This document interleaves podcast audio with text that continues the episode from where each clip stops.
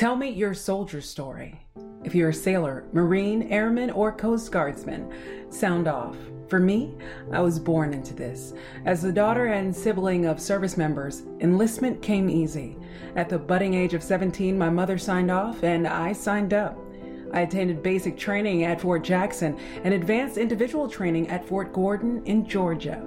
Team Army knows from flag to torch. So that's a high level look at my soldier story, but there's so much more detail and nuance that we'll explore in this podcasting experience.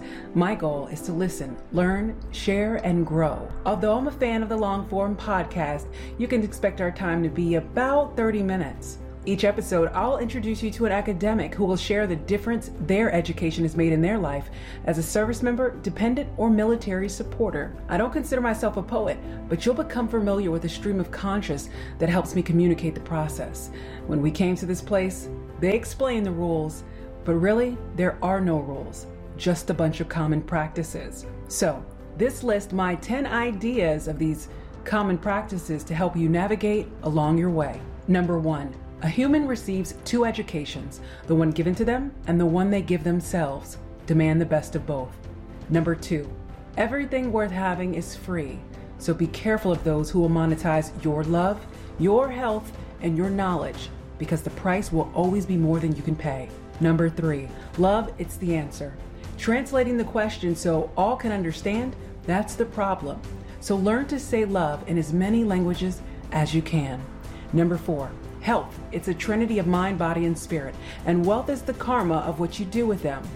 Pursuing the monetized while neglecting the free things in life will leave you poor, sick, and lonely, and that's a trinity too. Number five, knowledge is power, and with power comes great responsibility. No, it's not mine, but demand the most of those responsible for that knowledge transfer, because with them lies the power. Number six, everything's a mirror. Look for beauty, and beauty is what you'll find. Look for flaws, and flaws are what you will find. So look long and look deep. Number seven, beauty is in the eye of the beholder. The beholder is you. So again, look long and look deep. Number eight, paying it forward is as important as saving for a rainy day. The investment you make in others pays in perpetuity. Number nine, truth, facts, and principles are constants that change. So never be so tied to constants that you can't change. And number 10, the list of life is never complete. Start making lists, cross things off, celebrate, then make another list. The key is never skipping the celebration. Here's to all the women in your life. May we know them, may we be them, may we raise them. Take a listen. Honorary General Mary McLeod Bethune was born July 10, 1875, on a rice and cotton farm in Sumter County, South Carolina. General Bethune was the 15th of 17 children born to Sam and Patsy McIntosh McLeod. General Bethune was an American educator, stateswoman, philanthropist, and humanitarian. As a youth, Mary attended Mayesville one room black schoolhouse, Trinity Mission School, which was run by the Presbyterian Board of Missions of Freedmen. Because she was the only one in her family to attend school, she came home and taught her family what she learned each and every day. Mary attended Scotia Seminary in 1888 through 1893 before attending Dwight L. Moody's Institute for Home and Foreign Missions in Chicago, hoping to become a missionary in Africa. But she was told that black missionaries were not needed. This was the wake up call that moved Mary along her path. She became the head of an all girls grade school in Daytona Beach, Florida which historically became co ed, then a junior college, before becoming a four year institution that you know as Bethune Cookman University. In 1911, she founded a black hospital that would treat black residents and did so successfully during the influenza outbreak of 1918. In 1917, she served as the Florida chapter president of the National Association for Colored Women and in 1924 she was elected as the national president. Then in 1928, she was invited to attend the Child Welfare Conference by President Calvin Coolidge, subsequently being appointed to the White House Conference on Child Health by President Herbert Hoover. In 1935, Mary founded the National Council for Negro Women, a consortium of 28 different organizations to work to improve the lives of black women and their communities. During World War II, Bethune served as the political appointee and the special assistant to the Secretary of War. As such, she was named Honorary General of the Women's Army for National Defense. After the Women's Army Auxiliary Corps was converted to active duty status in July of 1943, she also served as an advisor for the new Women's Army Corps. And as an advisor to the Women's Army Corps and the Women's Army of National Defense, she successfully lobbied President Roosevelt to end segregation in veterans rehabilitation centers and frequently briefed the president on instances of violence against black service members in the South. Then the council gained approval for black women to be commissioned as officers in the Women's Army Corps. In 1944, she co founded the United Negroes College Fund, or the UNCF, which is a program that is still in existence today, which gives different scholarships, mentorships, and job opportunities to African American and minority students attending historically black colleges and universities. Mary McLeod Bethune died at her home in Daytona Beach, Florida on May 18, 1955, and was laid to rest in a simple gravesite behind her home at Bethune Cookman College. As the third lieutenant, I salute Honorary General Mary McLeod Bethune. I'd like you to look into this episode's description to find a link to read the correspondence between Miss Bethune and President Truman that made commissioning an option for leaders like me, ultimately pushing our profession of arms forward. There, you'll also find a link to a dissertation entitled Leading by Example, an examination of Mary McLeod Bethune's leadership as a college president. That dissertation was written by Tamika L. Rashid, PhD. General Bethune, she was the archetype for my next salute, the first black female general in the U.S. Army. They say she challenged the whole system. Brigadier General Hazel Johnson Brown was born October 10, 1927, in West Chester, Pennsylvania. She was one of seven children born to Clarence and Garnett Johnson. At the age of 12, Hazel knew she wanted to be a nurse. As a child, she attended East Whiteland Elementary School, then attended Tredyffrin Easttown Junior and Senior High School, where she was identified as an exceptional student. After graduation, she applied to West Chester School of Nursing, where she was denied admission because of her race. This was the wake up call to move Hazel along her path. In 1947, she moved to New York City to attend Harlem's School of Nursing, then began her career at the Harlem Hospital Emergency Ward as a staff nurse. In 1955, Hazel enlisted in the United States Army seven years after President Truman eliminated segregation in the military. As a service member, she was a patient advocate at Walter Reed Hospital, working in open heart and neurosurgery. She took assignments as a surgeon in Asia that included stations in Korea, Japan, and Vietnam. In 1977, Lieutenant Colonel Johnson Brown became the highest ranking black woman in the U.S. Army when she was promoted to a full bird colonel. Two years later, she was promoted to the rank of Brigadier General, taking charge of over 700 nurses in the Army Nurse Corps. She set policy and monitored operations at eight Army medical centers, 56 community hospitals, and 143 freestanding clinics in the U.S. and abroad. Her military decorations include the Army Distinguished Service Medal, a Meritorious Service Medal, the Army Commendation Medal with Oak Leaf Cluster, and she was recognized as the Army Nurse of the Year twice.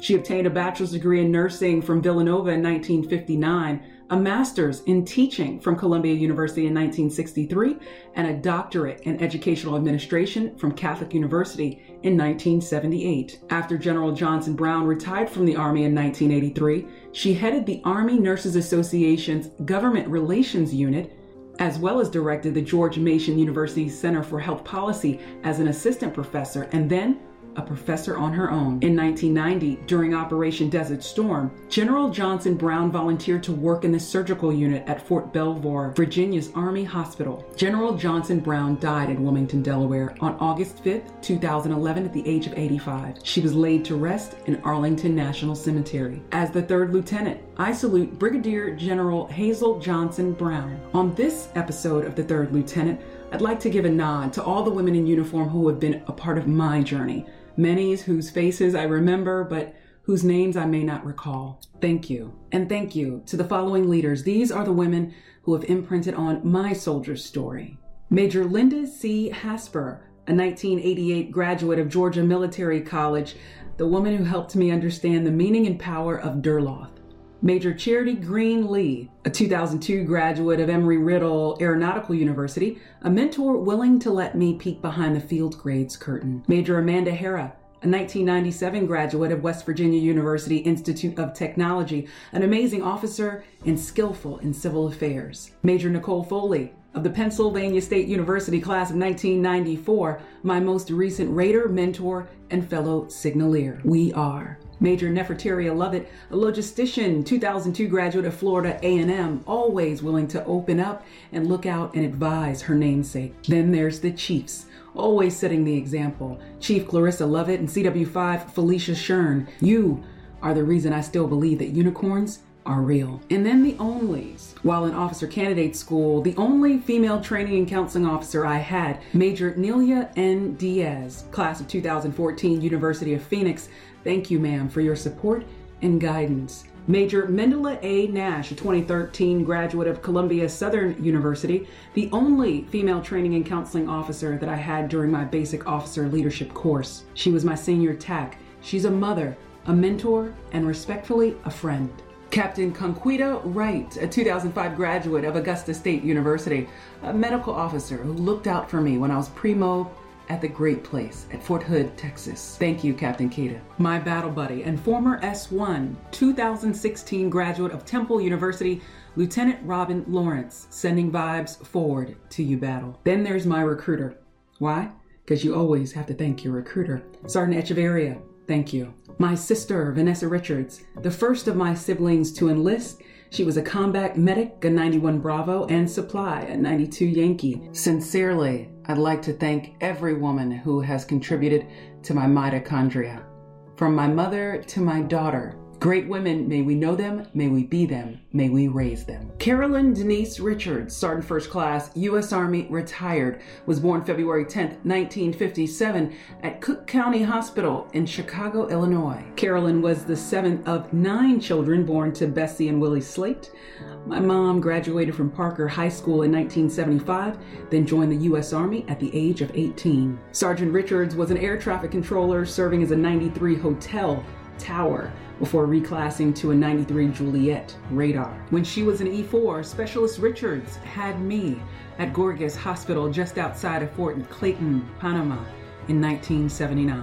As a dependent, I accompanied my mother and father to assignments at Fort Lewis, Washington, Fort Benning, Georgia, and Frankfurt in Wiesbaden, Germany, before my mother's retirement at Hunter Army Airfield in Savannah, Georgia. In 1996, Carolyn signed a parental waiver for me to join the Georgia Army National Guard as a 74 Bravo, a computer systems analyst. And in 2015, my mother gave me my first salute as a second lieutenant in the Rhode Island Army National Guard, making me a first gen, the first in my family to commission. My mother was my rock. She supported me when I became a first generation college student with a bachelor's in mass communications from the illustrious Savannah State University, and then again when I received my master's in professional studies in cybersecurity and information assurance from the Pennsylvania State University. We are. Sergeant Richards, Mommy, Thank you. And I'd like to thank all of the amazing women and military leaders who have shared their stories, their journeys here with me. Captain Cynthia L. Turner, U.S. Air Force, a graduate of Howard University. Major Kimberly Mallard Brown, U.S. Army, a graduate of the U.S. Military Academy at West Point. Commander Melissa R. Troncoso, U.S. Navy, a graduate of the University of Michigan. And Major Natasha M. Hines, U.S. Army retired, a graduate of St. Paul's College. For all the gentlemen who have been guests, I thank the women in your lives, your daughters, your wives, and your mothers for their support. One team, one fight. And thank you for listening, sharing, and reviewing the Third Lieutenant podcast, where we're on a mission to share how higher education is a key component to the success of servicemen and women everywhere. If you know a service member interested in higher education, ask them to listen, subscribe, and review to the Third Lieutenant. This message is brought to you by A Man's Cave, a spa for men pop up where grooming and kings meet. If you're experiencing a crisis or have a friend or family member in crisis, call 1 800 273 TALK. That's 1 800 273 8255. Press the number 1 for the military crisis line or text 8 838255. I say again, 8 tree 8255. From our friends at A Man's Cave, Spa for Men pop up. Until next time, stay balanced and walk in peace.